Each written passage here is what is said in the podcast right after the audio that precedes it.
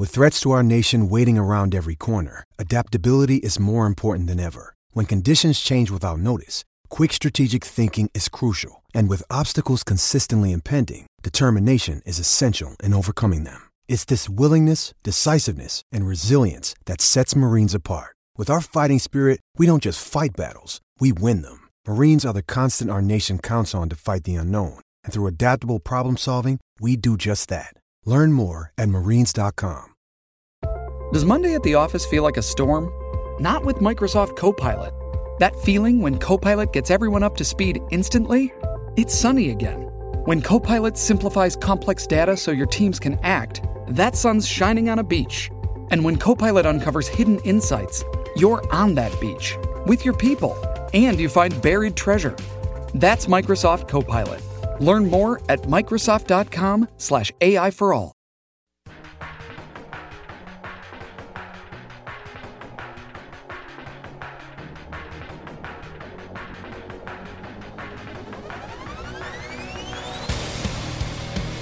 Yes, yes. Welcome in to another edition of the Tim McKernan Show here on the Inside STL Podcast Network. I am your host, Tim McKernan, alongside my producer, John Seymour, also known as the Sea Monster. And welcome in for another interview Monday.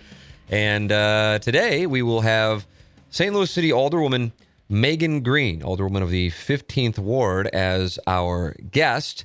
And uh, I'm really looking forward to uh, getting your feedback on what she has to say. Now, ideally, what happens is um, whether it be with John Danforth, whether it be with Ed Martin, uh, whether it be with Megan Green, and uh, our political guests down the line, um, even if you disagree, don't believe you like uh, a person and or that person's views uh, you listen, and in an hour and 20 minute conversation, as the one I had with Megan Green, and the hour conversation I had with John Danforth, and the hour conversation I had with Ed Martin, uh, you would get a chance to hear more context and perhaps um, it would open your mind, change your mind, or maybe you would come away feeling even stronger than you did going in because you heard all that they had to say and not in 15 second sound bites or 140 characters on Twitter. I don't know. I know that's the goal. Um, but uh, I know that uh, some people were very unhappy with uh, thinking that this was um, some kind of right wing pod uh, when we had John Danforth and Ed Martin on. And I would imagine there will be those who won't listen to Megan Green, but see that she was on the show and then say this is some kind of left wing podcast because I'm having uh, Megan Green on, when in reality, it's just a place that I welcome uh, guests who I think the audience will find interesting. And uh, we have a, you know, hour long or so conversation about a variety of topics. So literally a conversation. So, um, I'm anxious to get the feedback uh, on your opinions on uh, what Megan Green has to say here regarding a variety of topics uh, that we discussed, as she is certainly an outspoken um, alderwoman here in uh, the city of St. Louis, w- ranging from a topic I know a lot of people want to hear from her from uh, regarding uh, the Rams and that process in 2015, the MLS vote earlier in 2017, the current situation with the Scottrade Center and the upgrades. Uh, also, her marijuana bill that she just uh, introduced.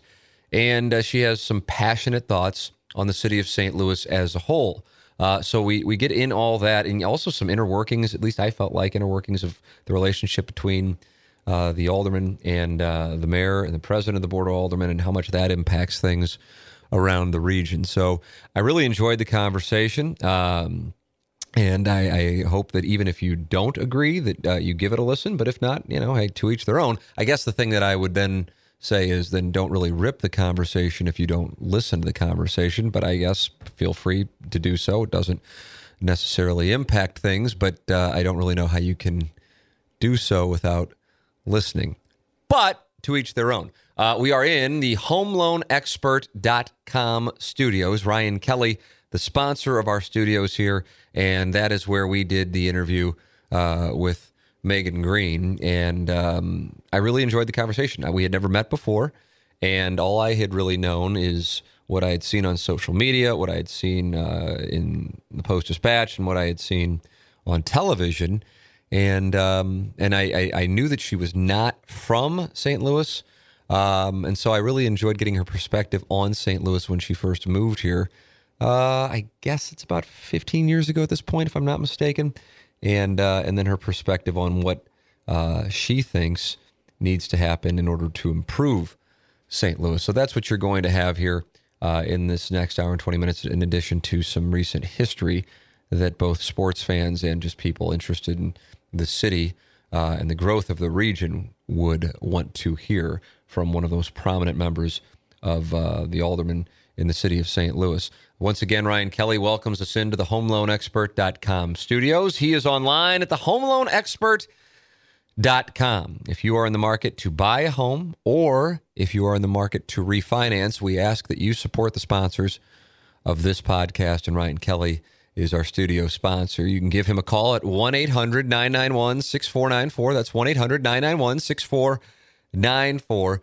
If you're going to buy a home or if you're going to refinance, there's no place that I can recommend more than Ryan Kelley. So much so that when my sister was getting her home last year, I made sure that she went to Ryan Kelley, and the process couldn't have been any smoother. On top of that, they pride themselves on getting you the best rate and giving you top notch customer service. That's why the business continues to grow. That's why there's a good chance you know the name Ryan Kelley, but also know that the place to go to find out more is the homeloanexpert.com. Ryan Kelley, the homeloanexpert.com. So, you haven't had a chance to hear from Megan Green before in this uh, amount of time, I don't think. Uh, and now you're going to get a chance to do so. All kinds of topics covered. It is our pleasure to present to you here on the Tim McKernan Show, Alderwoman of the 15th Ward of the City of St. Louis, Megan Green. First off, uh, you're certainly in the news uh, quite often relative to uh, all other uh, aldermen and alderwomen uh, on the board of aldermen. Uh, but when it when it gets down to it, how did you become involved in the political process in St. Louis? Why did you become involved in the political process in St. Louis, Megan? So I've had the political bug, I think, since I was a little kid uh, for some reason. The very first time I got involved with Nothing stood out to you as a young person. It- You're like, I like this. I, I liked Bill Clinton. you liked Bill Clinton And his, w- his presidential campaign in '92. You in got 92, involved. All right. yes, I was 10 years old, and for some reason, I just was fixated on this, and I became this kid that you know, rather than idolizing you know movie stars and sports stars and stuff like that, I really liked politicians, Mm-hmm. and um, and I became. I think pretty wonky, and you know, even as a as a little kid, and you know, my parents didn't exactly know where I got this from, but um, but as I got older, I continued to to get involved. When I was a, a senior in high school, I won an essay contest that allowed me to go to the DNC, Wow. um, even though I wasn't even old enough to vote yet, and. Um, and then I went to college at Penn State as a meteorology major. And all of my professors and my high school teachers kind of looked at me like, what is she doing? Um, she's very passionate about all these causes. She's very much an activist. Um, and three weeks into my freshman year, 9 11 happened. And it just it changed a lot of perspective for me and concerned about you know some of the policy decisions we were making so i ended up changing my major to political science Like right there, like that, that quickly. that next uh, semester, Wow. I changed it over to political science, and um, you know, spent a summer in in Washington, you know, doing interning and and things like that, and then ended up president of College Democrats for Penn State. Did a ton of work on the Kerry campaign. Um, so when I moved to St. Louis, it was just, you know, that's what I, you know, it was it was just natural for me to start to figure out, well, what are the politics here, and how do I start to get involved? yeah. Where where'd you grow up? So I grew up in a small town um, in upstate New York, New York called uh, Oneonta. How do I know O- Oneonta? So we had That- the where the- National Soccer Hall of Fame, Okay. um, and so that was kind of our claim to fame. Is that uh, near Cooperstown? It is. You That's have to why. drive through Oneonta to get to Cooperstown. I was in Cooperstown when Ozzie Smith went to the Hall of Fame in 2002, and that's why it stood out to me. We are double the size of Cooperstown. Oh, is that right? but like, like people from Cooperstown have to come down to our town to like, you know, really shop, but nobody knows who who we are. So yeah, Oneonta. I, I remember it stood out to me. So you go from Oneonta and you live there until you go to Penn, Penn State. All right. And then after Penn State, I moved here to do something called the Coro Fellows program. Okay. Um, And it's what was a- that? It's a post grad program in public affairs. All right. So you spend six week placements in every sector of society. So you get to work in a nonprofit, a labor union, a government organization, a corporation, a political campaign. Um, and then you have to find somebody to hire you to do a project for six months or for six weeks. Okay. And um, it's very intensive. You don't know, you know, where you're going to be placed until the night before. You don't know what your project is till you show up. You have to learn how to, you know, really critically think and uh, and think in your feet and and through that process, I really learned how St. Louis, you know, the different sectors work together sometimes and don't work together other times. Plenty of other times, and, sure. Uh, and I felt like um, I would be crazy to leave St. Louis after doing that program because you just you learn so much about um, our city and our region and um, and its challenges and um, and I felt like I could go somewhere else and it could take me a lifetime to to learn that much. What was your impression of St. Louis before you got here? Had you been here at all, having been from upstate New York and been going to Penn State? Yeah, my so my parents are originally from Kansas City. Okay. So my uh, extended family is scattered throughout the state, and so most holidays I spent somewhere, you know, in Missouri. Okay. So you know, I had been to St. Louis many times growing up. It wasn't foreign to me. Um, I actually wanted to come here because the, the Coro Fellows program happens in five different cities, and I requested to come to St. Louis because I knew I would have family just a couple hours away Yeah. but it was you know until you live here you don't i think understand some of the challenges The thing about it, and I, you know, I grew up in the city. My parents still live on Tamm Avenue, uh, 16th Ward, and uh, and love it, and absolutely love it. Um, but having traveled for my job as a sportscaster and getting a chance to see a number of cities, St. Louis strikes me as being, and I'm curious what your impression of it is, uh, as being one of the most provincial cities that I have visited. Ironically, I, when I have some friends in San Francisco, uh, they'll say San Francisco is provincial, provincial, which you would never think. That's like that's like uh, you know counterintuitive. But then cities like Atlanta, Dallas, uh, transient.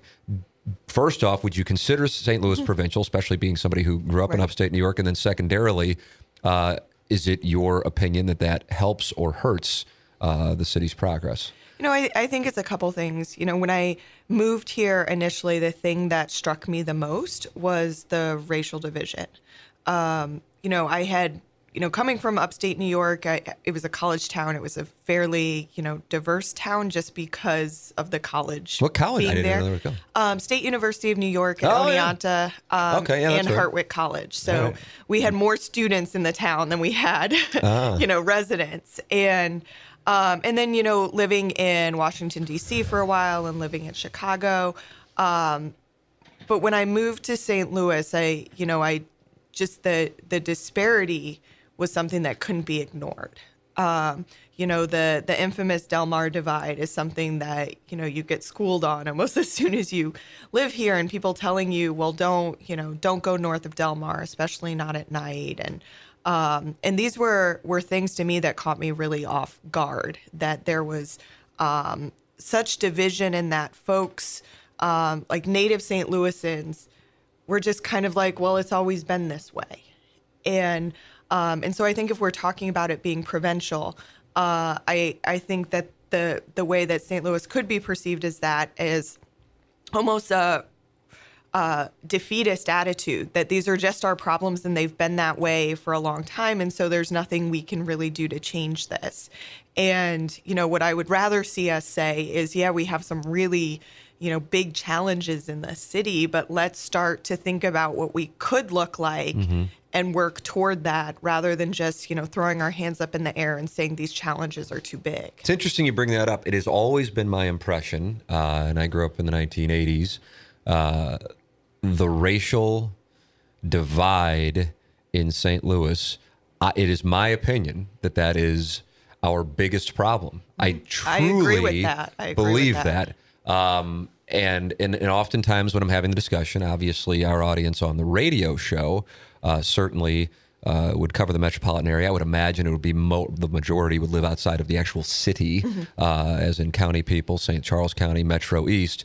But growing up, I remember in the uh, 1980s something that was almost like kind of I don't want to say commonplace, but I know I heard it more than one time uh, that the minute uh, a black family would move into the neighborhood, my parents say we're putting a for sale sign in the front yard. Right. And I and I remember asking my mom and saying, "What what what what, what is that about? You know, what is that?" And I'm like six years old. I mean, what the hell do Right. I know? And I, and I and she said, "Well, unfortunately, there are some people who think that if a black family were to move in."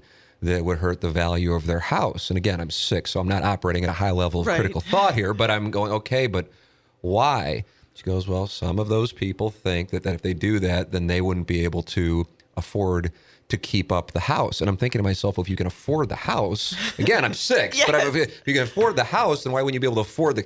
So it just it didn't make sense to me. And then now, you know, 30 plus years later, I'm going, okay, it just was pure bigotry, Yeah. is what it was. And I feel like so many of the issues that wind up going nowhere in St. Louis or causing tension in St. Louis are rooted in racial bigotry and or distrust or when it really gets down to it ignorance and i feel like that is what Yes. curtails progress I, I agree with that. I think it's, you know, it's sometimes the ability to place yourself in someone else's shoes. You know, I hear a lot, um, you know, I've been a big advocate for police reform and, um, you know, have been out with, you know, the protests and, and Black Lives Matter movement. And from, you know, the number one thing I will hear from folks who are not out there and who haven't been involved is, um, it's just a disbelief that, you know, privilege exists or that people are treated differently by police or whatever, because that hasn't been their experiences. You know, their experiences have been that they've worked hard, they haven't had anything handed to them, and so uh, and so there there's no issues. I think we've got to get to a point where we can recognize that all of our experiences aren't the same. And we have to be listening to folks who do have different experiences, and if um, and believe them when they when they talk about those experiences. When somebody tells us that they, um, you know, that they can't leave a certain neighborhood, their own neighborhood, um, without being, you know, profiled, then we need to listen to that. We need to believe that, and we need to figure out as a as a community what are we doing to address that. You know, I've had multiple constituents who have come to me with concerns like that, and um, and it's you know it's our responsibility in in city government to you know to change some of these systems that really work differently for different people. you're in the 15th ward you're the alderwoman of the 15th ward uh, what is the constituency makeup of the 15th ward It's pretty diverse. Um, so we're, uh, you know, as of last census, we're about 51% Caucasian, uh, 38% African American, and then the the rest is a mix of every nationality under the sun. We have the International Institute that is right outside of um, the boundaries of the wards. We have a, a pretty large immigrant and refugee community. Obviously, the South Grand Business District has a ton of um, immigrant owned businesses there. Uh, and we really proud ourselves on diversity, but that, that also doesn't mean that we don't have challenges associated with it. And um, and so, as a community, we're constantly working on how do we make our neighborhood organizations more inclusive? How do we um, you know, how do we temper our social media? We have a, a very well known uh, Facebook group for Tower Grove South. Um, now does that get heated does it go on the attack book because I, I am familiar with Yeah. this how would you describe the the I mean, famous it's Facebook? it's interesting because you'll have somebody who will will step in and and you know who will make a post particularly about crime and um and the as post, in a resident or does somebody drop in from outside a, a resident. Okay. Um, you know, occasionally somebody from the outside, but but sometimes a resident, and you know, something will get said that could be perceived as profiling, and our community just comes in in full force of like correcting the way that people are speaking and you know we we kind of joke that we have you know this white folk work you know group that kind of steps in and is challenging you know a lot of um, the the normal notions about uh, crime and policing and and even you know I, and I've seen a, a, remarkable change over the last um, three years in kind of the dialogue around this. You know, it used to the dialogue used to always be you know as soon as a crime happened, well we just need more police, and now we're seeing more people say, you know what, police are reactionary, they're not proactive. We keep cutting all of these services that actually would prevent crime um, what if we started to rethink the way that we are addressing these issues? And um, and recognizing that police don't make all people feel safe and um, and that's a problem. And so what do we need to do to change the systems we have so that it doesn't matter you know what your what the color of your skin is or your socioeconomic status you feel comfortable that you can call the police and that you will be you know served the same way as as any other resident. And and those are difficult conversations, but they're ones that, you know, we're having a lot in our community. And I, I feel grateful to represent an area like that. There is some legislation. Uh, I would imagine uh, many of our listeners uh, may have seen some of the commercials regarding uh, P, which certainly mm-hmm. is getting uh, plenty of attention. You have uh, been discussing it. Give our audience an idea of what that vote is and mm-hmm. where you come down on it. Sure. So Proposition P um, is uh, half percent sales tax increase that is being proposed um, on the November 7th ballot, so next or this coming Tuesday. And the bulk of it will go to fund uh, raises for police in the city. And um, I'm opposed to it, and I'm I'm opposed to it for um, a couple of reasons. Basically, I think it's the the wrong funding mechanism at the wrong time, um, and looks at public safety in the wrong way. So, you know, we just raised our sales taxes in the city back in April. And so this would be the second sales tax increase in in 6 months. And we know that uh, sales taxes disproportionately hurt people who are poor. And right now, people who are under the poverty level are already spending 5% of their income in sales taxes in the city um, if this passes, will be 3% higher in our sales tax in St. Louis County. Um, areas where we have special taxing districts, um, like CIDs and TDDs, will get pushed over 11%, which is, um, you know, we'll, we'll have the third highest level in the country um, which I also think is problematic. I, I think a better way to do this would be through a payroll tax that um, that puts the burden on big business rather than on on folks who are poor, who we also know don't always have the best relationship with police.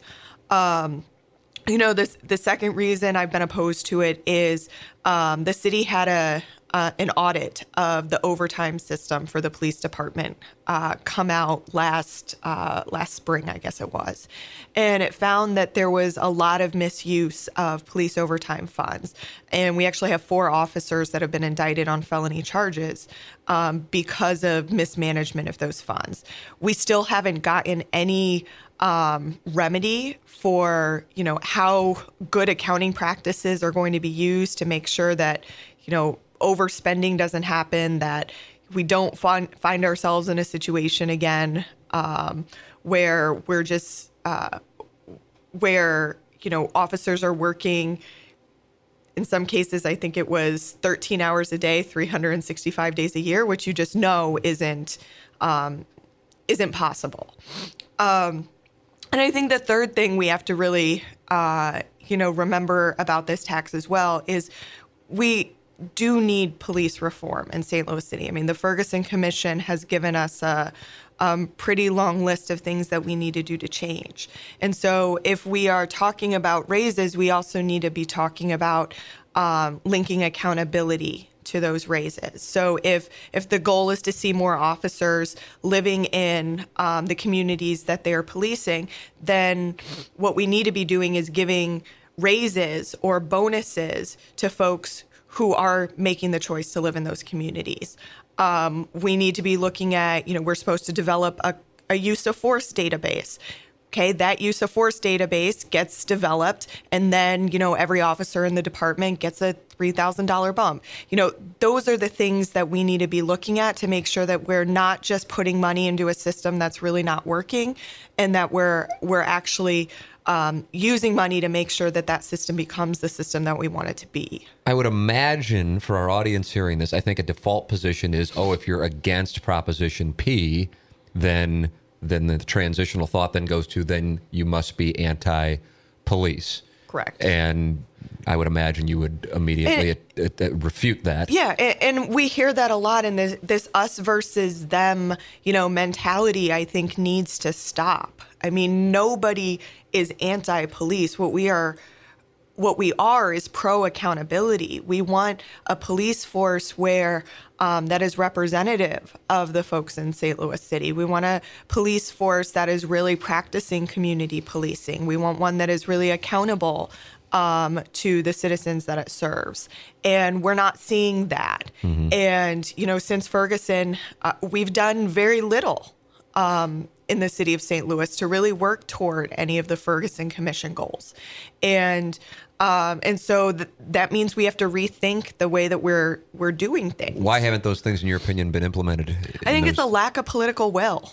Um, you know, there's there's not um, a ton of folks who are working on really pushing the envelope. Where would that and- leadership come from? You're, of course, an alderwoman. Where would you want that leadership? Does that come from the county executive, from the mayor? Where does that I mean, it, it really needs to come from the the mayor and the president of the board of aldermen. I mean, you you look at the the mayor can create a vision for the city. The president of the board of aldermen is in charge of um, basically the legislative agenda for the city. And you know, a lot of the things that the the Ferguson Commission wants us to do need to come through uh, the board of aldermen.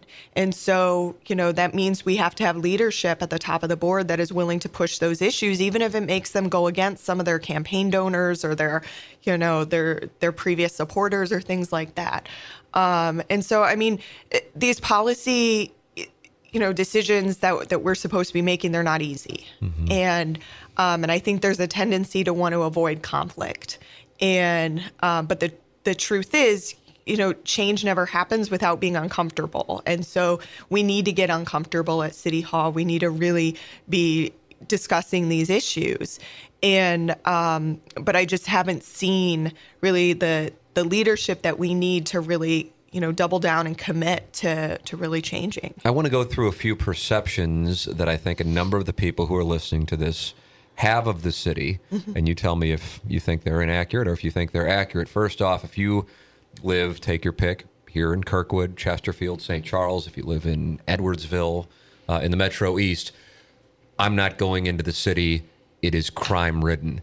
What would your response be to that? I mean, I, I get very frustrated, I'll be honest, by, you know, a lot of our TV news in particular that is always sensationalizing, you know, any crime that happens in the city.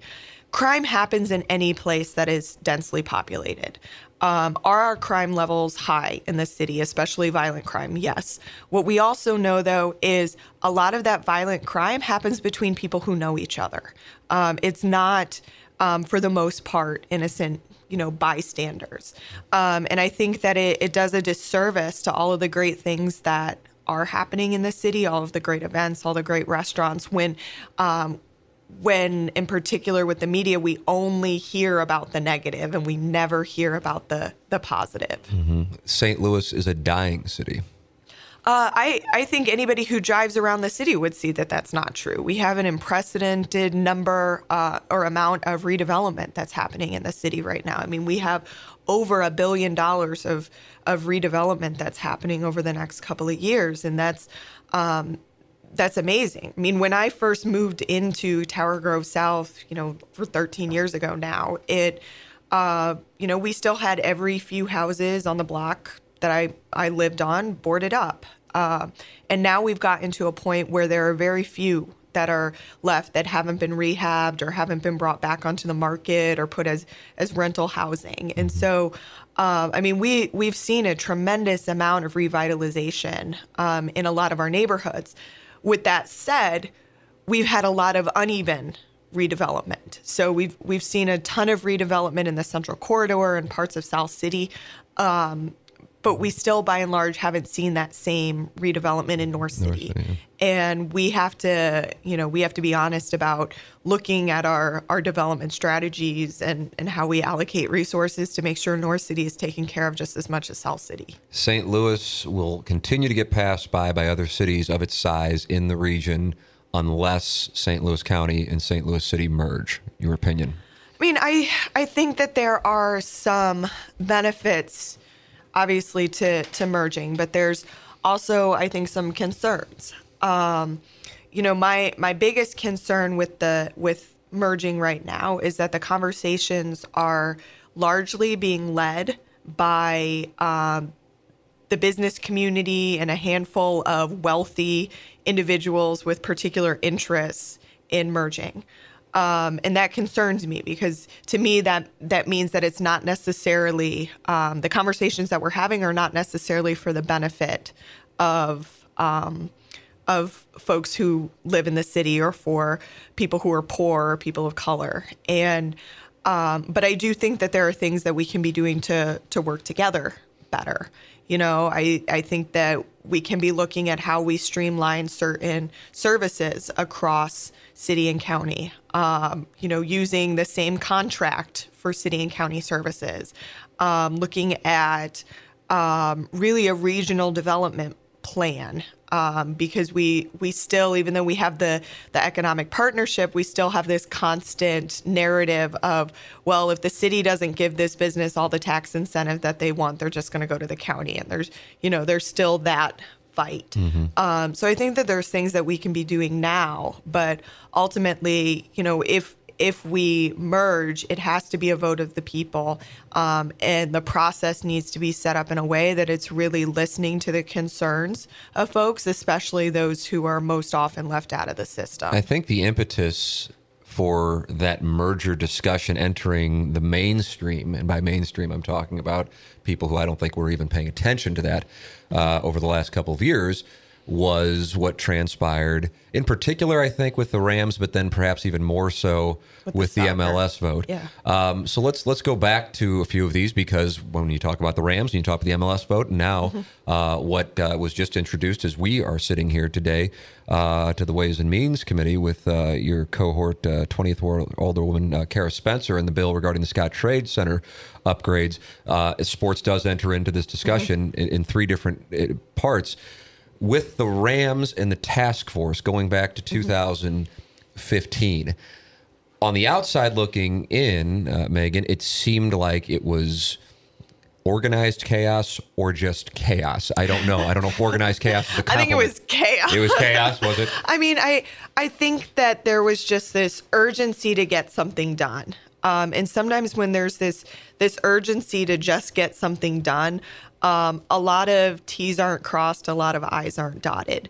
Um, you know, the things that a lot of folks didn't realize is is the Rams didn't generate positive income for the city. That we were paying two million dollars a year out of general revenue to support the Rams stadium.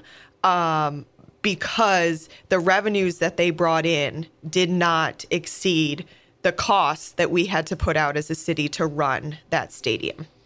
And that was with county participation. And so then we're looking at a deal where there's no county participation in it, and um, and that the maintenance of the this new facility was put on the city.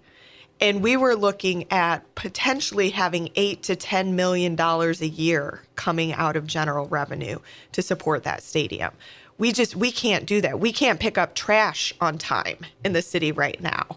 And so you know it, it's forcing us to have these conversations about our priorities. And and yes it would be lovely to have all of these sports teams here. But if we can't pick up trash, we can't, um, you know, pay officers well, we can't, um, you know, fix a lot of our infrastructure issues, then we can't be doing these deals that are going to take more money away from general revenue. When we hear uh, those on the uh, other side who are for, uh, whether it be in 2015 with the task force or whether it be with the MLS or now talking about uh, the Scottrade Center, which we will get to momentarily, they say, well, the people that come to support, whether it be back then the Rams or would come for the MLS or do come for the St. Louis Blues, that brings money into the city and tax dollars into the city. And they're correct, it does. Just not enough tax dollars to cover the costs of running and maintaining a stadium. Mm-hmm. And so that's that's where we get into the problems because a lot of these deals are structured where a lot of the tax revenue ends up going back to the team rather than going to the city of St. Louis. And that's the problem with these deals. Are they? oh, Is that If- sim- similar to other markets throughout the United States? I mean, basically, the system we have set up now, and this is, we really need some federal um, legislation in, in this because what happens right now with all of these sports teams, and Amazon is doing this right now too, um, is that they they basically create this competitive market of who is going to give us the biggest handout. So we will go there so we can make the most money as a team. And so, you know, they're they're negotiating basically getting all of the tax revenue that's generated at that stadium going back to the team, not going to the city. Or they are negotiating getting the ticket taxes that are supposed to go to the city back to, you know, the team. And so there's all of these uh, things that get written into these deals that really make it so that they're not financial money winners for cities. Mentioning that uh, I spoke with people with the Rams throughout that process, I know is almost you know that that would be uh, that would kill a political career, so to speak, if uh, if I were in your position. But just to try to understand what was going on, Yeah. I know one of the impressions of the people at the Rams was they know, and by they, uh, they being the task force, that there is no way in the world this is ever going to work. Yeah. And this is political cover for those currently in office, not necessarily alderwomen, uh, but those currently in, uh, whether it be in Jefferson City or at City Hall, uh, to not have blood on their hands when the Rams move. Do you think there's truth to that? I mean, I, I think that some folks definitely felt like it was political cover. Um, the issue we ran into, though, is between local uh, and state resources, we ended up spending over $16 million on a failed attempt to keep a team. And at what time does that go from, you know, being political cover to really being a misuse of public funds. And um, and and again, that was a lot of my concern throughout the entire thing. And and I felt like um, from what I was hearing, kind of at the grassroots level at, in the city, that people were fed up that we were even having these conversations. And I told folks then that I thought if we took it, took it to a vote, it would not pass. Um, and I think we saw, you know, two years later that that I was right. That if we took a publicly financed stadium to a vote, it wasn't going to pass because folks in the city want their trash picked up. They want, you know, to to have a, a fast response time for police or EMS. They want to have streets that are well paved and sidewalks that, you know, don't have a ton of bumps in them. And um, and when we can't do that, when we can't give a very basic level of service, then folks get really fed up um, with the way that we are using money. In 2015, uh, you said, I have a person who is very close to me who has offered a political favor that if that person could get me to come off my stance in opposition to the stadium, I imagine if that is happening to me, it's happening to others at the Board of Aldermen. That was uh, certainly a headline worthy statement. Uh, you were saying that you had a family member that was offered a bribe for a vote? You know, I I'm you know really trying to move past all of that right now, but you know, the long and short of it is there's a there's a lot of folks that are trying to put pressure on, you know, not just elected officials but people that are close to them um, to get them to to do what they want. And that strikes an outsider as um, it- horrifying, really. it- but it, I, you know, I think the longer that I'm at the board, I see that you know this horse trading happens all the time. This, it's one of the things that I hate about politics. I'll, Well, in I'll put it DC, that we hear way. about you know back in the day Yeah. earmarks. You know, and that was just kind of all right. I'll, you give my district this, then I'll make sure I vote for your your bill that I really Right. I'm not on board. I mean, with. we have something at the board called aldermanic courtesy, and it's something that I think holds the city back a lot. Um, because what it what it basically says is like, if there's something I want to do in my ward, if it's a development, if it's a stop sign, whatever, um, everybody's just going to support that, regardless of whether it's good or not. um, because it's in my ward and I, you know, I'm kind of the the steward of that ward. And so then, you know, when it comes time for something in your ward, I'm going to support that, you know, without question either. The problem with that system is we've got into a place where we had $700 million in foregone tax revenue because of TIFs and tax abatements, because every tax abatement, every TIF is supported by everybody else because nobody wants their project to get struck down. And so, you know, we're talking about culture change here and recognizing that we need to have citywide plans. We need to, um, you know, recognize that if 80% of our incentives are going into the wealthiest areas of St. Louis, like they are right now, then we need to change the way that we do that system. Um, but until we get rid of, I think, some of this, you know, the culture that that has allowed this system to take place, we're we're not going to see um, this change. Is there a city that you look to, uh, or cities that you go? They got it right. That should be our muse for, mm-hmm. for the model we follow. You know, it depends on the issue. Uh, so I sit on the board of directors of a national organization called Local Progress, and basically it's a an um, an organization that brings together local progressive elected officials, and we share model policy. Um, a lot of the way that you know ALEC does at the state level, except I would like to say we're using it for good, and um, and so you know, when when I when we have an issue here in St. Louis, um, like police reform, I can go I can put out an email basically to all of these elected officials across the country and say, hey, who has had this issue that we're dealing with? Um, and what did you do to address it? and um, and we will you know have a conference call over it or you know send over the legislation that they passed and start to build off of that and quite frankly I think we need more of that because there there's a lot of things that other cities are doing well um, that that we could bring here if we just you know, try. We, we hear, you know, I mean, Indianapolis cited as an example. Again, yes. not, not, it's not fair to compare St. Louis. I don't think it would be considered fair anyway to compare St. Louis to a Chicago or New York or whatever the case might be. But Midwest cities of the similar mm-hmm. market size. Indianapolis, Louisville, here quite often. Memphis, uh, Memphis Kansas yeah. City seems like yeah. it's certainly surged, whereas St. Louis, I think, was considered to be you know light years ahead of Kansas City 20 years ago. Mm-hmm. It feels like to some Kansas City is starting to pass St. Louis.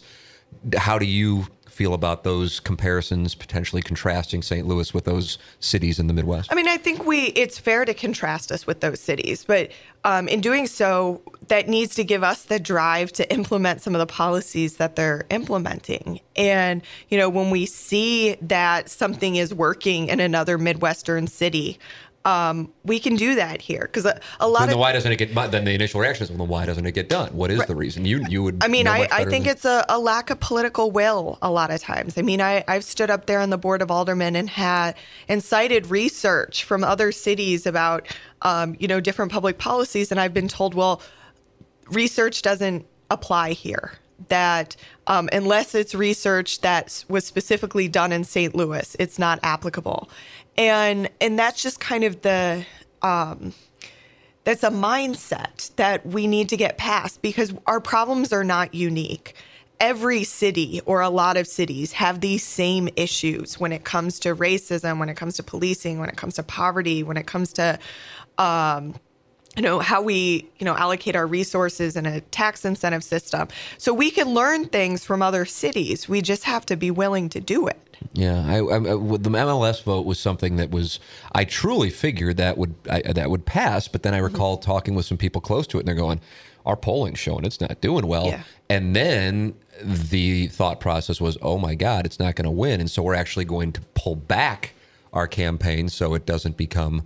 Uh, a reminder to people of what's going on because if they remind people of it, then they might be more apt to go vote against it. That was actually right. the strategy, kind of again counterintuitive. Yeah I gather, based on what you said regarding the Rams situation, mm-hmm. that you were not surprised that the MLS did not. I wasn't, and and you know sometimes I. I think people in the county were. yes, and, and I think it's just it's this disconnect that we continually have from the feelings of everyday people on the ground in St. Louis City versus the you know the feelings of developers and, and people with more money who are largely driving a lot of these development deals. You know, I sometimes say that in St. Louis, we have what I call shiny object syndrome, where we are constantly chasing after the next shiny object, the next big project, when the development that is really helped St. Louis is that neighborhood level development that has gone block by block, you know, business district by business district, that has worked to, you know, help small businesses open at a neighborhood level and given them the support to grow. But we don't see a lot of work at City Hall going into that neighborhood level development. We make it very difficult to to operate a small business in the city of St. Louis, but any you know, large company that has the money to to hire the attorneys to put together a big development deal or whatever can get what they want. Mm-hmm. And we've got to start to rethink that um, and put emphasis back on that neighborhood level development.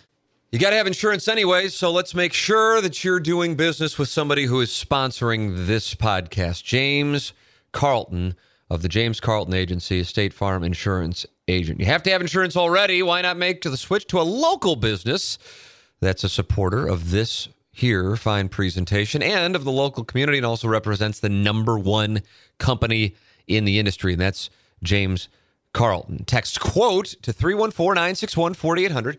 That's quote to 314 961 4800.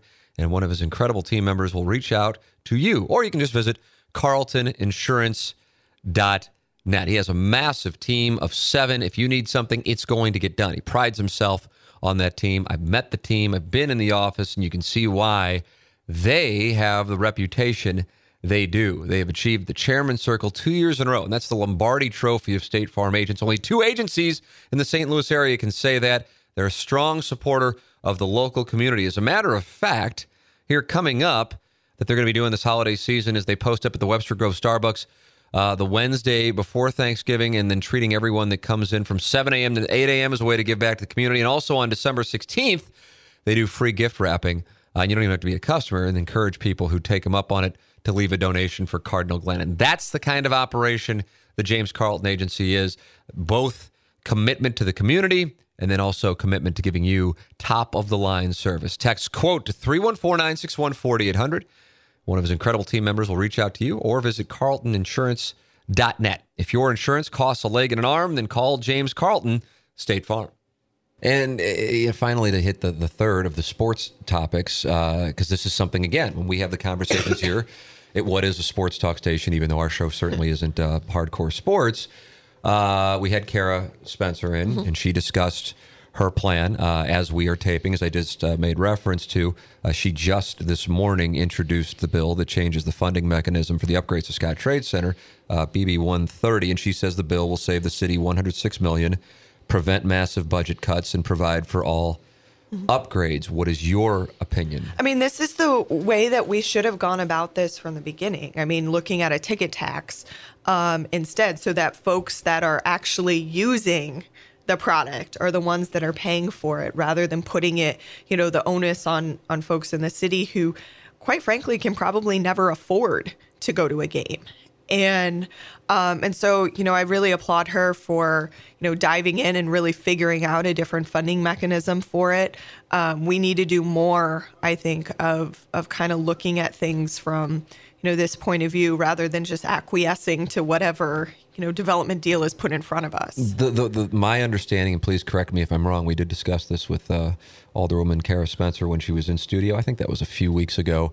Uh, people are going, well, hold on a second. Was wasn't this already passed? What's going on? Why? Mm-hmm. What what's going on with now? We're going back. What what happened there? So we're we're at a place where there's been lawsuits against the city for this, um, for what we passed previously, and the comptroller um, who is in charge of issuing uh, the bonds for it, has said that she's not going to sign it because it will hurt the credit rating of the city. Uh, I mean, this was something that passed by only one vote when we uh, passed it initially. It was rushed through the Board of Aldermen at the very last moment. And Cara said that you guys didn't have a copy of the lease, which no. was which was stunning when she said that. We had next to no information on this. Even the sponsor of the bill, President Reed, changed his vote on the floor from being for it to being against it. um, while we were debating it. So we did. And you usually don't line up in the same camp as. Uh, no, it was, um, you know, but Lewis Reed. I, I think what was so it, it was our very last meeting, and we were going from. Um, you know, we did the second reading perfection of the bill, and then we're um, trying to do a third reading of it so we could just get it done and not have to, you know, come back into session. And between that second and that third reading, again in the same meeting, um, he changed his vote from um, being for it to being against it. Uh, I think a lot of the reason that happened is because during the time we were debating, a news story hit that showed that he had taken $100,000 the day before from um, the people who were pushing through this Scottrade funding deal. Who are the people who are pushing through Um, So there, um, there was David Steward, who is one of the owners, um, or one of the, I guess, fin- financiers of it. Um, and then there was also um, a donation from one of the construction companies that, um, like architecture firms, that would have been involved in it. And you know, I think that's the type of stuff that makes people not trust politicians when they see that, um, you know, folks are continually taking large-scale donations from the people that are pushing these development deals um, right as these deals are going through the board, it's you know it gives people pause and uh, about you know who we're really doing business for. So uh, you know the fact that that that became public, the fact that you know he changed his vote, the fact that it only uh, it then only passed because Marlene Davis came in and and then changed her vote from no to yes so that it would pass. what was her explanation for going no to yes after all the information? Um, I think just to make sure that it didn't fail. Um, and so, I mean, it was a really, um, those of us who were kind of sitting on the floor at the time were just like, what is going on here? And, um, and we had felt very, you know, ill equipped to really make a decision on this.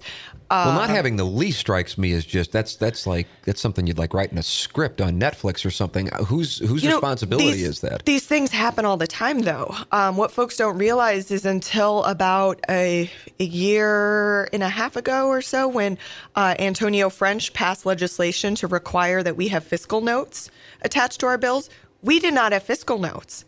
So we never knew how much something we were passing actually cost. And uh, well, that's either irresponsible or corrupt. I mean, that's my reaction to it. I, I, I mean, certainly irresponsible. It's just a matter of if there's malice behind it. I mean, how? I, I mean, when I first got down to the board, again, that was one of the things that I was just amazed by. I, I got my first, you know, large development deal. I'm sitting in committee and I flipped to the back of it, expecting to see a fiscal note with a, you know, analysis, and it didn't exist. And it took, um, you know, a long time, you know, at least a year of kind of a group of us pushing to get us to a point where we started to get some real financial numbers behind some of these deals. Um, because even a small tax abatement, you know, has a financial implication Sure. to the city. And um, and we need to know how much each one of these things costs. And and if it's if there's not a definitive answer, we need at least you know that ballpark range of you know it could cost the city a million dollars to three million dollars.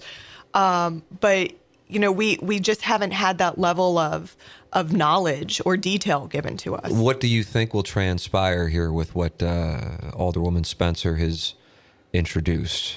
You know, it, I think it's tough to say. I, th- I think she has the votes. I know she's been working really hard. Um, Is that going to cause all hell to break loose with the relationship between the city and the St. Louis Blues? Uh, you know, I, I think we're at a place where nothing's going to move forward unless some other bill is passed. I mean, the, the comptroller has definitely made her stance very clear.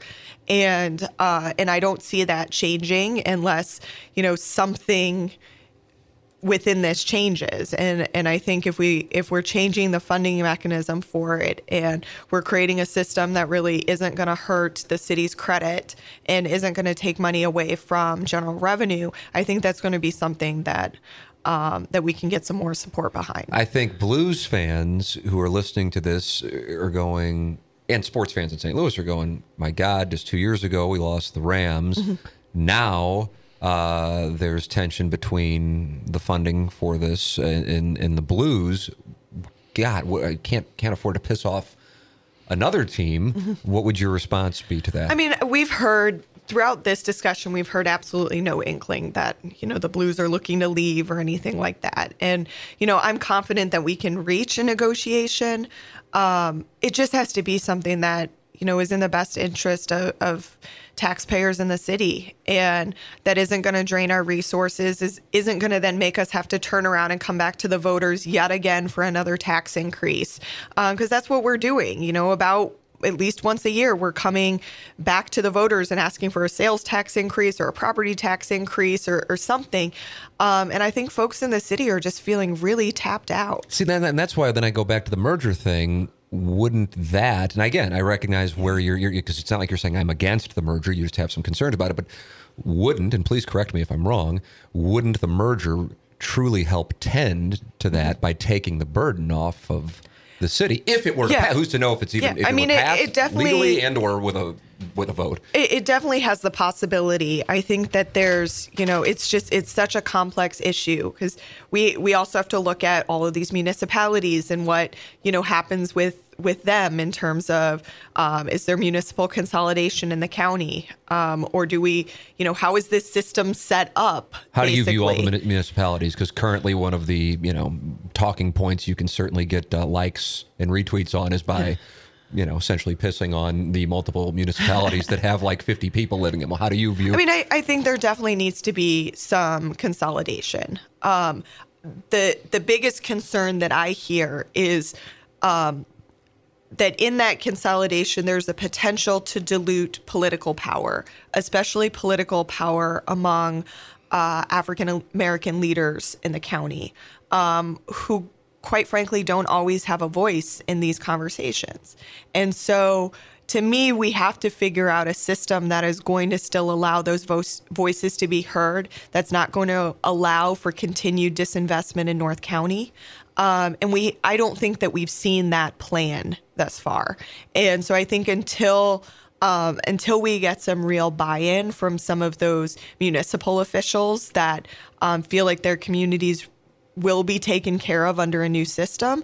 I don't know how much change we're going to see, um, but it, you know, I think long term it has to happen. It, it's just a matter of how do we design a system that's really going to be fair. Now, uh, one thing that uh, you have recently done uh, that makes those who aren't necessarily a fan of what they perceive to be as an anti uh, sports stance, whether that's fair or unfair. Because if I'm not mistaken, you're a Chiefs mm-hmm. fan, are you not? Yeah, I mean, I I've grown up. But that doesn't necessarily. That's not necessarily good in St. Louis. Right. I know. no. The, the, but that means you but, are a sports. Fan. But the thing is, and this is what I try to tell folks: like we we have a responsibility to separate personal um, affinity for something um, from what is in the best interest of the public.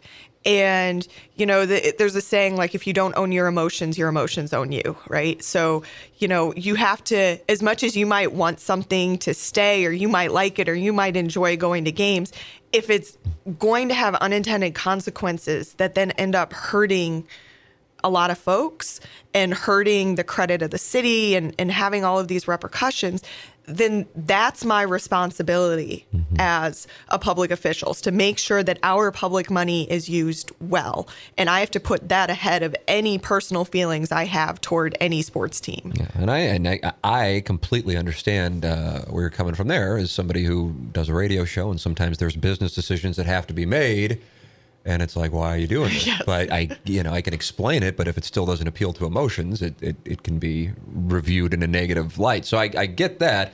This however i think for the most part anyway has been received at least with our audience positively uh, your marijuana bill. Correct. Uh, the bill would uh, uh only allow penalties for possession of more than two ounces of marijuana or more than 10 marijuana plants. And there would also be penalties for anyone under 21 years old using marijuana or anyone selling it to someone under 21. What kind of reception have you gotten on this uh, this recent?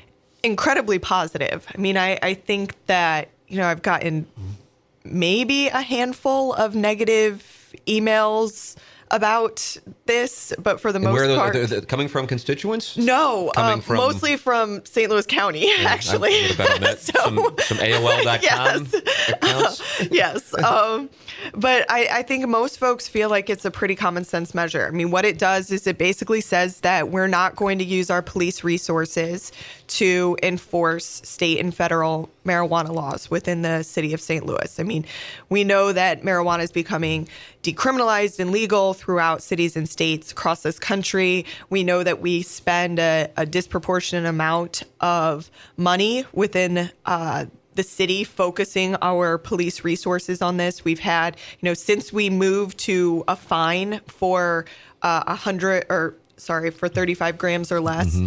Um, in 2013, we've had over 700 people who have gotten those fines.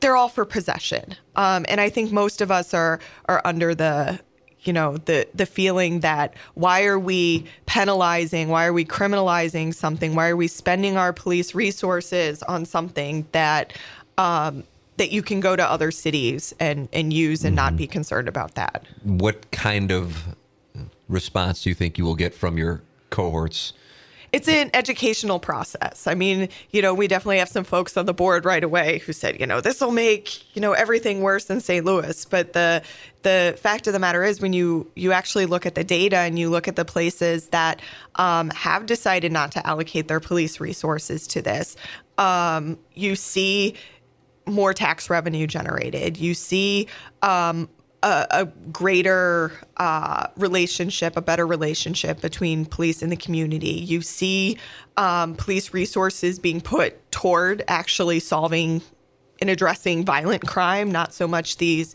you know, petty possession offenses. But then you also see health benefits. I mean, places that have uh, decriminalized or, or legalized in some way have had a nearly 30% drop in opiate usage. And we know that we are having a huge heroin and opioid epidemic, not just in St. Louis City, but a- across this entire state. Mm-hmm. And if so, if we can use, uh, you know, a product that has never caused somebody to overdose or die, um, to help wean people off of something that is literally killing people. We had more people die of overdoses in the city of St. Louis last year than we had die of homicide and yet it's not something that we talk about. And um, and so I think this is a common sense measure on on a lot of ways. And is this something that would be dictated by the board of aldermen, or would this go to the people of the city of St. So Louis? It, How um, would it play out? Because there's not an explicit funding mechanism attached, we don't have to take it to a vote. So um, it could just go straight through the board of aldermen. Okay. Okay. And at this point, if you had to lay down a nickel as to whether or not this thing is going to go through? You know, it got assigned to a very challenging committee. It wasn't the committee that I thought that it was going to go to. Um, and so we're, you know, it's it's going to be a lot of work to make sure it gets through that committee. But um, you know, I'm of the opinion that we're at the Board of Aldermen to do the people's business. And I think that the people are very much behind this initiative. Mm-hmm. Um, and so it's going to reflect poorly upon the board if we can't get this done and can't get this out of the Board of Aldermen. Uh, you, made, you made reference to, Megan, earlier on the Black Lives Matter movement. You're a supporter of the Black Lives mm-hmm. Matter movement. Uh, and a number of people who will hear this conversation, I would imagine, I'm always trying to address what I think will be critiques and give uh, give those voices a chance to ask the question via me. Uh, is if you're so pro city, then how can you be pro a movement that has disrupted business in mm-hmm. St. Louis via protest, whether that be this year uh, with the Stockley verdict or uh, a few years ago with Ferguson? What's your response to that? I think that you know the the longer that I've been at the board, the more that I understand that the thing that drives policy in St. Louis City more than anything is money um, and is the business community. And I think that, you know, as we're we're looking at, you know, the protests being disruptive, um, we have to remember that racism is disruptive for folks every single day of their lives. Um, when you feel like you can't walk down the street, you can't leave your neighborhood, you can't call the police, like all of those things are disruptive. And um, and so if if putting pressure on the business community, who will then undoubtedly put pressure on City Hall to change, um, is what it's going to take to actually um, address some of these inequities, then, then that's what we have to do. Um, and does it, you know, does it it suck? Yes.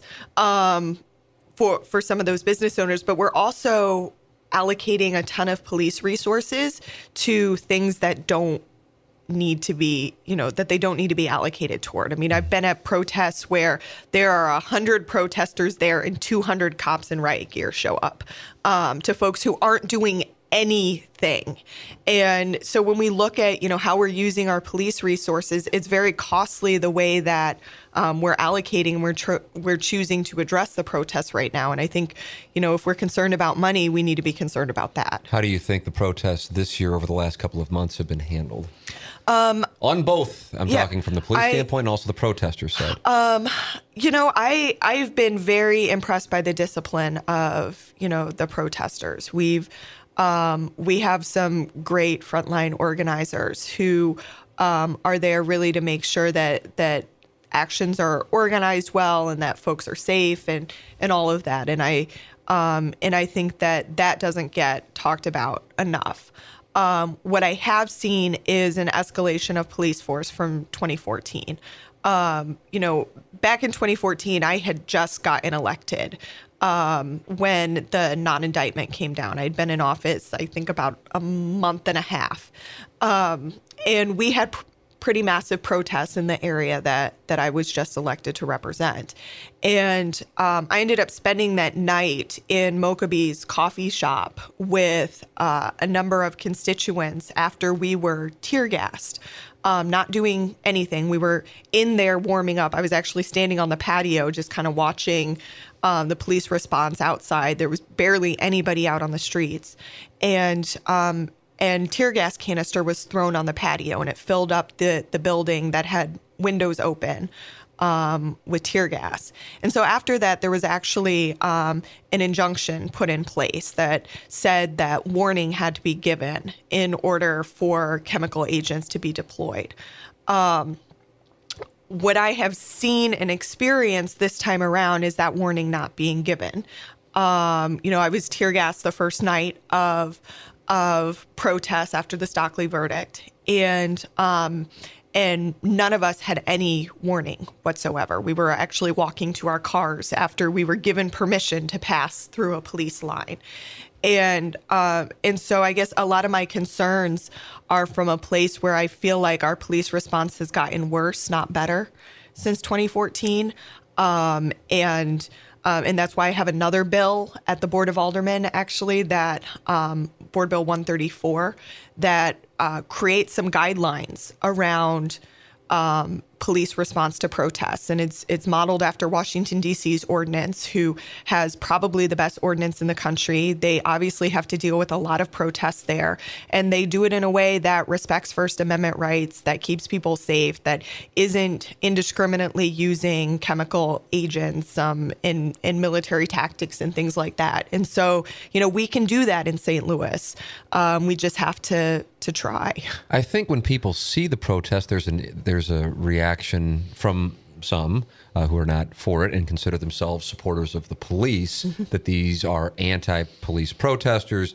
Uh, then there's a few highlights of a few people, whether it be like pulling down the, the potted plants uh, on Washington and, and, and then seeing what happened on the loop one night uh, and seeing, look at this, this is this is a representative rep- representative of what these things are about. And then they also hear the term Black Lives Matter and hear the term privilege.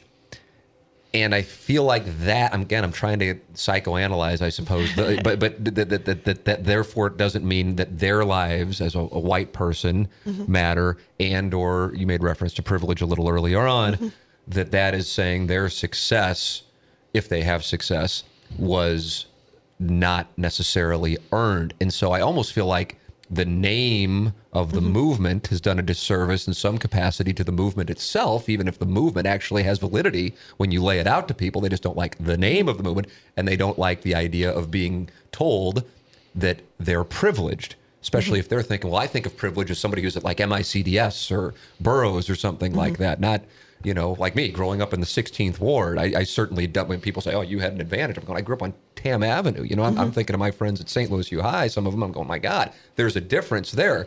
Right. So I feel like part of it is almost like the lexicon, eh, eh, and and therefore So, it gets put, puts yeah. people on the defensive as opposed to coming to the table to discuss. So this is what I'll say. I think a lot of those folks also are very quick to say, well, you know, why can't today's leaders be like MLK? You know, I, I support that civil rights movement. Well, MLK in his letters to the the Birmingham jail talked about something called the white moderate and actually said that the biggest threat to liberation of African Americans was not the Ku Klux Klan or white supremacists. It was actually the white moderate who preferred preferred order to justice, who said that I might agree with you, but I just don't agree with your tactics of getting there. Therefore, I'm going to sit on the sidelines um, and I'm going to critique from the sidelines. Um, but I'm not going to help you on the journey toward liberation because I don't like some of the things that you're doing.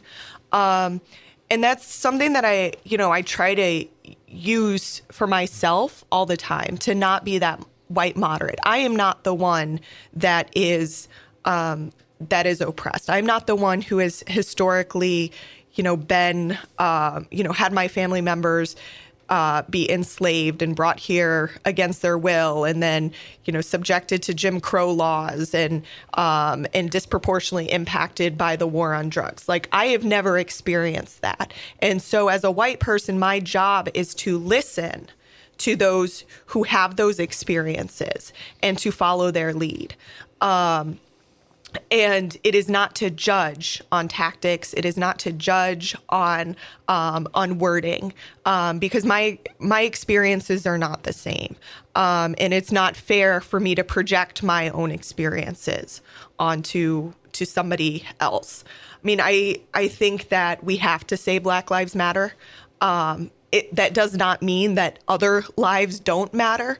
Um, but the focus has to be on Black lives because we know too much about the disparity, not just in this city, but in this country. Um, and by not focusing on Black lives, um, it's allowing us to shift the conversation from where it really needs to be. And so, yes, I hope we can one day get to a place where we can truthfully say that all lives matter equally, but we are not there as a country. And so, until we are, we have to say Black Lives Matter. What tangibly, uh, outside of uh, you know the, the words, what tangibly would indicate to you progress in that area of society? You know, I, I think a number of things. Um, you know, we, I think if we actually saw real investment going into parts of North City, I think if we saw our budget priorities as a city uh, shifting so that um, we were actually putting money into alleviating poverty, um, I think if we uh, as a state got serious about raising the minimum wage to a place where it's actually a living wage. Um, you know, if we uh, we you know restructured our police department to really make sure it it is using community policing that there are good relationships um, i think if we make real strides toward ending the war on drugs and treating addiction as a health issue and not as a criminal justice issue i mean all of those things um, I think are progress. But it's, you know, there's not a single thing that we can do that is going to fix this overnight. It's, you know, this has been, you know, since the founding of our country, um, you know, laws have been put in place to um, make sure that that certain folks don't have the same opportunity that others do. And so it's going to take a, an equally long time to undo that. Do you feel like right now, we're talking in 2017, that the climb is steeper than it was when you started in 2014 as the discourse seems to be more divided and harsh nationally? And does that trickle back to the city of St. Louis and the region? I, you know, I think that the the discourse is harsher, but I think that's actually a good thing um, because we're talking. You know, we we went a long time. I think we went probably about 20, 25 years where we were in this post-racial society, right? Where racism didn't really exist anymore. There wasn't a such thing as disparity anymore. Um, but post 2014, we can't say that anymore. I mean, we know too much now um, to to have that be our narrative. And does that make folks uncomfortable to to have to be confronted with those truths? Of course it does. You know, anytime it um, anytime you know information comes out that makes us question our own place or privilege or whatever, our natural response is to get defensive, and um, and so it's going to take time for us to you know, to rethink the way that we, you know, approach our own communities and not get defensive, but really, you know, engage and listen. I feel like there. Maybe I'm off on this. Is is, there, is it fair to say that there is a, I don't know, a divide between you and some of your uh, fellow aldermen and alderwomen uh, and president of the board of aldermen and the mayor? Is that is that an accurate perception for those who don't necessarily monitor mm-hmm. this as closely, of course, as somebody such as yourself who's in the trenches every day? You know, I think we have differences in views on public policy. Um, you know, I I come from a place where um, I think that St. Louis needs significant change, and um, because it's not working for the majority of people who live there. And so, if we need significant change, then we need to be able to rethink the way that we have done things in the past and really push some bold, transformative policy. I think the approach of some others on the board is that we need to be more incremental or um, or there's this notion that we just can't do things because you know the state will step in and stop us from doing it, or the city's not as liberal as Megan Green and and all of this stuff. And I and I'm of the opinion that we just have to stop saying that we can't. Um, and I get frustrated, and I think that some of my peers get frustrated with me when because I don't back down in saying that these issues are urgent. We need to put an urgency behind them. I'm going to keep bringing up bills that force us to have conversations about tough issues and to, you know force us to make some policy decisions that are actually going to move the ball down the the the the road for you know folks that traditionally have not been heard by city government. Are you more optimistic with Lyda Krewson in office or less at this point? You know, I, I think we don't know yet. Um, I'm obviously I'm disappointed in Prop P um, because when she campaigned, you know, one of the things she campaigned on is that she's a CPA and she was going to fi- find money in the budget um, and audit the city before coming and asking for another tax increase. Um, and then here we are, you know, six months, a little bit more than six months into her term without a, a, an audit of the city um, and asking for a tax increase and a very regressive one at that. Um, you know, there is a group of us. i have been working since August with a group of, of folks in the city um, called Audit St. Louis, where we've actually petitioned for a state audit and are collecting the signatures that we need to get a real state audit of uh, of the of city government, so we actually understand where our money is going and how much is not being allocated toward things that it's supposed to go toward. Um, that'll actually dive in more to the police overtime issue and and do all of that. Um, and so, I guess what I would like to see from the mayor is a willingness to um, to be more visionary in how St. Louis could be. Um, rather than just stopping at well these are our issues and and, and they're difficult so um, you know, we're we're only going to push for a little bit of change. Being as vocal as you are, certainly outspoken, do you have aspirations, which sometimes can be mm-hmm. considered as a negative yeah. to be yeah. ambitious in politics, but do you have aspirations to potentially be that voice uh, down the road? Uh, I have no aspirations to be mayor. I, I have. well, that's, I, pretty, that's pretty definitive statement. Yeah, I have never really been interested. You know, so you are I'm, you are happy with what you... I, I am a I am a policymaker. I like legislation. I like public policy. You wouldn't enjoy the I, campaigning element. I, no, I, I like campaigning. It's more, you know, the mayor is an administrative function. You know, they're the ones that are making sure that all of these city departments are are running the way that they should. To me, that just that doesn't seem like the best use of my talents. Mm-hmm. You know, I I'm very well schooled in public policy, in legislation, and what other cities are doing. Um, and so, legislative role really, I think, makes more sense for me than an administrative role like like mayor. Yeah. Um, you know, with that said, I will go where the people send me.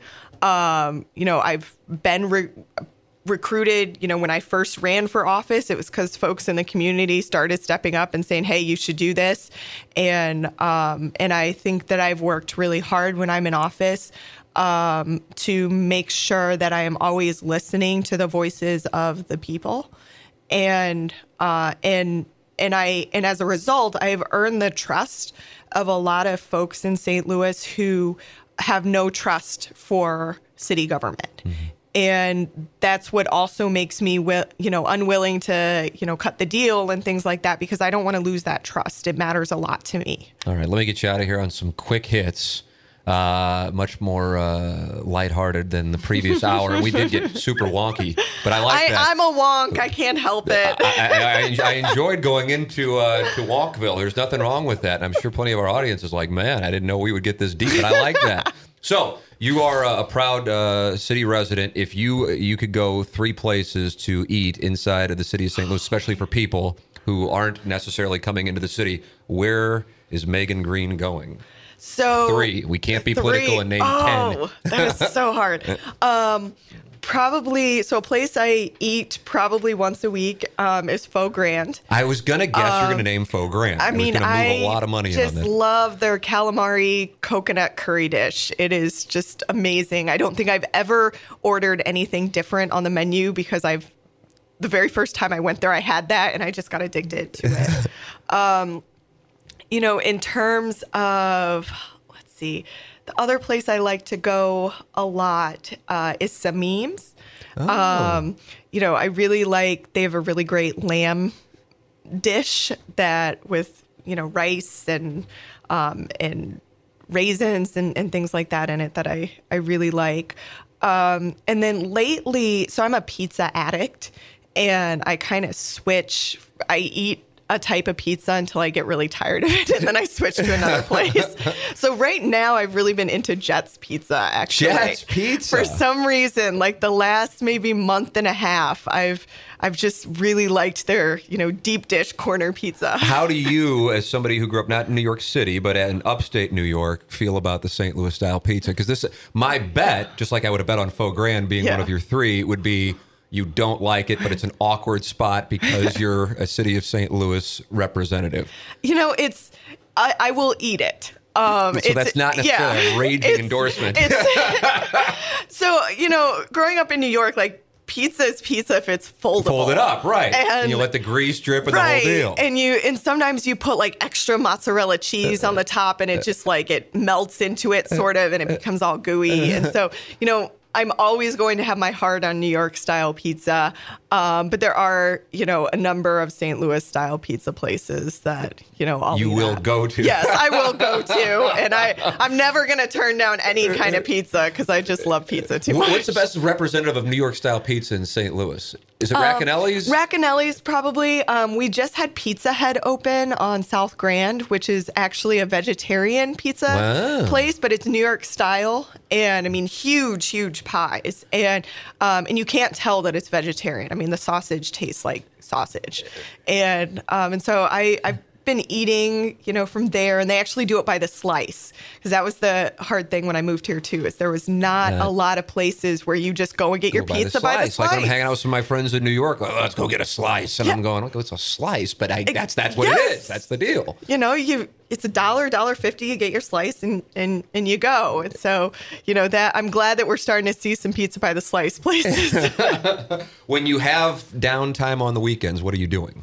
you know i like to run. A lot that's uh, i've been a pretty avid runner not as much How as far I, do you run? I'm going to be very invasive and ask. I can't. I mean, I can, but I can't Um, really go long. I mean, now I'm I won't go longer than three miles. Before I ran for office, I was a very avid, you know, half marathon runner, Oh, really? and um, and train. You know, I ran a marathon, um, but I fractured my knee uh, a number of years ago, and it just every time I start to get really up in mileage again, it just it starts bothering Yeah. me. So, I think I've had to learn that you know five Ks are pretty much my limit That's now. I understand that. I respect that also. Do you go to and do you look forward to going to Cardinal games, Blues games? Do you go down to Columbia? What, where is your sporting interest? As I mentioned, you are Mm-hmm. Yeah. a Chiefs fan. I am a Chiefs fan. I really, I do like the Cardinals. Um, didn't get to as many games as I would have liked to this year. I think probably only got to three or 4 but uh, but I definitely enjoy baseball. And you know, when we get into the postseason in particular, I always get very You get riled really up. fired up for that? Yes. Although this year has been hard because I got rid of TV and. You got rid of TV, like TV, period? Like I, I have Netflix and that's it. That's it. Offi- official cord cutter. Um, Yes. So so it's been a little bit of an adjustment to, you know, find people and places that are allowing me to crash to, Uh, to, go and watch television. things. I understand that.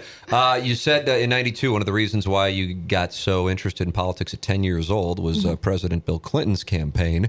Uh, over the last 10, 15 years, who are some politicians who you, I don't know if aspire to, because that would indicate potentially a, a office ambition, but who you admire?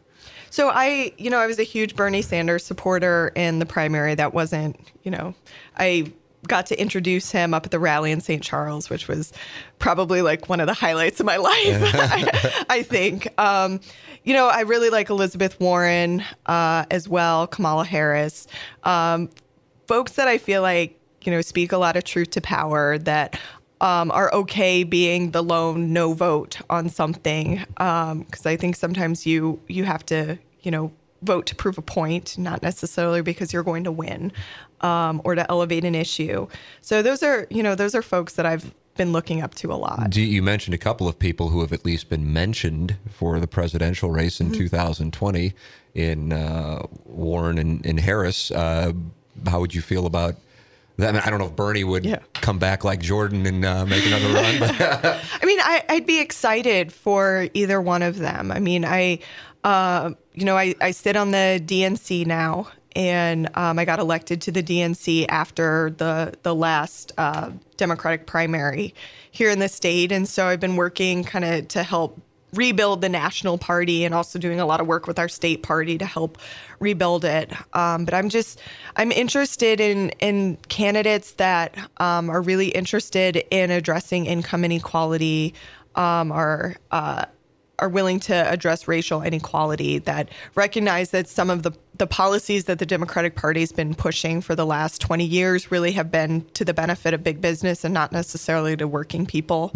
Um, and so, any candidate that is going to support those ideals, I'm going to be behind. well, I have really enjoyed our conversation. I hope you have. I have That's why too. I kept you. So like, I don't even know how long I kept you. Sea Monster, what was the count? Hour 20, hour 10? We're at 117. 117. Whoa. Wow. The record. The record to what Gary Pinkel, head football coach of Yeah. Missouri, was an hour and 22 minutes in his kitchen. Megan, I really appreciate it. Thank you Thank so much. you. So there it is, Alderwoman Megan Green, spending time with us here in the HomeLoanExpert.com studios. So many things uh, stood out to me over the course of that conversation.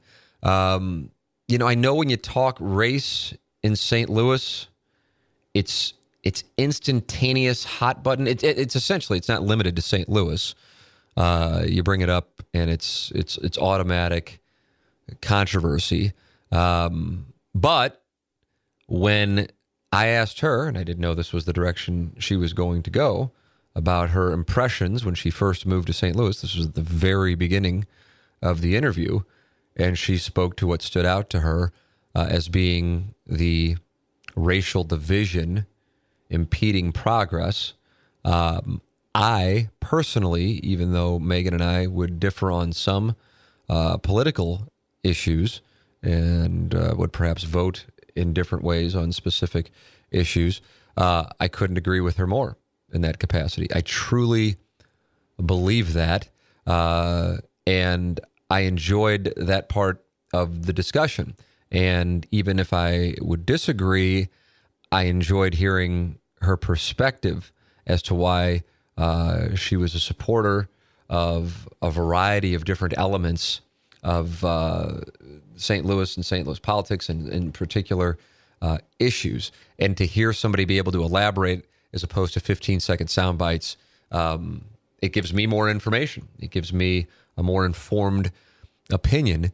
And um, I certainly enjoyed that. I wasn't expecting to spend an hour and 20 minutes, but uh, I, I enjoyed it. Uh, regarding the Rams situation, which I know a lot of people would be interested in, um, yeah, you know, chaos is is how it, it it came off to me, and I wasn't in those meetings, and I wasn't in on the vote.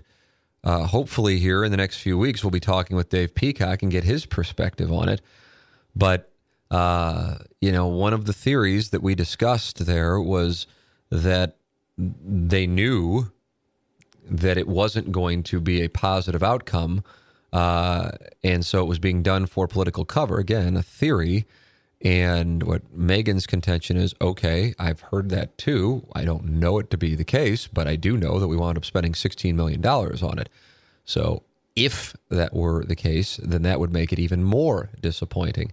Um, so, uh, her thought process on the MLS Stadium vote. She just was of the opinion, not necessarily because she hates sports, as you heard her later talk about, but that that the people of St. Louis aren't going to vote yes for a publicly financed stadium, uh, and that is something that really uh, divides a lot of people in the area because the thought process is it benefits St. Louis to spend this money, and it just depends on which governmental ph- philosophy uh, you subscribe to on that. But that is her perspective on that topic. And then I also found something that I didn't really. I mean, I guess if you dig into it, perhaps it makes sense. But um, how it is her opinion that that the, the that the ability to get things done in the area uh, is hampered by what seems to be some kind of um, disconnect between the mayor and the alderman and the president of the board of aldermen and the alderman. Um, and, uh, and and maybe for some of you, you're like, yeah, of course. But for me, that was something that I uh, hadn't heard before. So it seems like her contention is that Mayor Slay and now Mayor Krewson represent um, a more conservative element of St. Louis city politics. And as long as that is the case, things aren't going to get done. Now we need to hear from Mayor Krewson and, and former Mayor Slay and, and, get their perspective on it. Um, but that is that's where Megan is coming from. So, uh, as always, I welcome you to uh, a support the sponsors. B, give a review on iTunes or wherever you may podcast, as it helps the podcast, and many of you have done so. Please continue to do so. And then C, uh, send me an email with your feedback. And it can be positive, it could be negative, it could lead to a discussion, it could lead to one of the questions from the audience we will discuss on our Wednesday shows. Uh, I enjoy that. Uh, and perhaps if you send it in uh, today, this interview is airing on Monday, November 5th, 2017. We could wind up using it for questions from the audience uh, for Wednesday, November 7th, 2017. Uh, but I enjoy those. I enjoy getting the feedback and uh, and getting a gauge on where people are on what we are doing. So please feel free to do that as well at T. McKernan at InsideSTL.com. Want to make sure that we thank Megan Green. Of course, want to thank my producer, John Seymour. And thank you for listening to another edition of the Tim McKernan Show here on the Inside STL Podcast Network.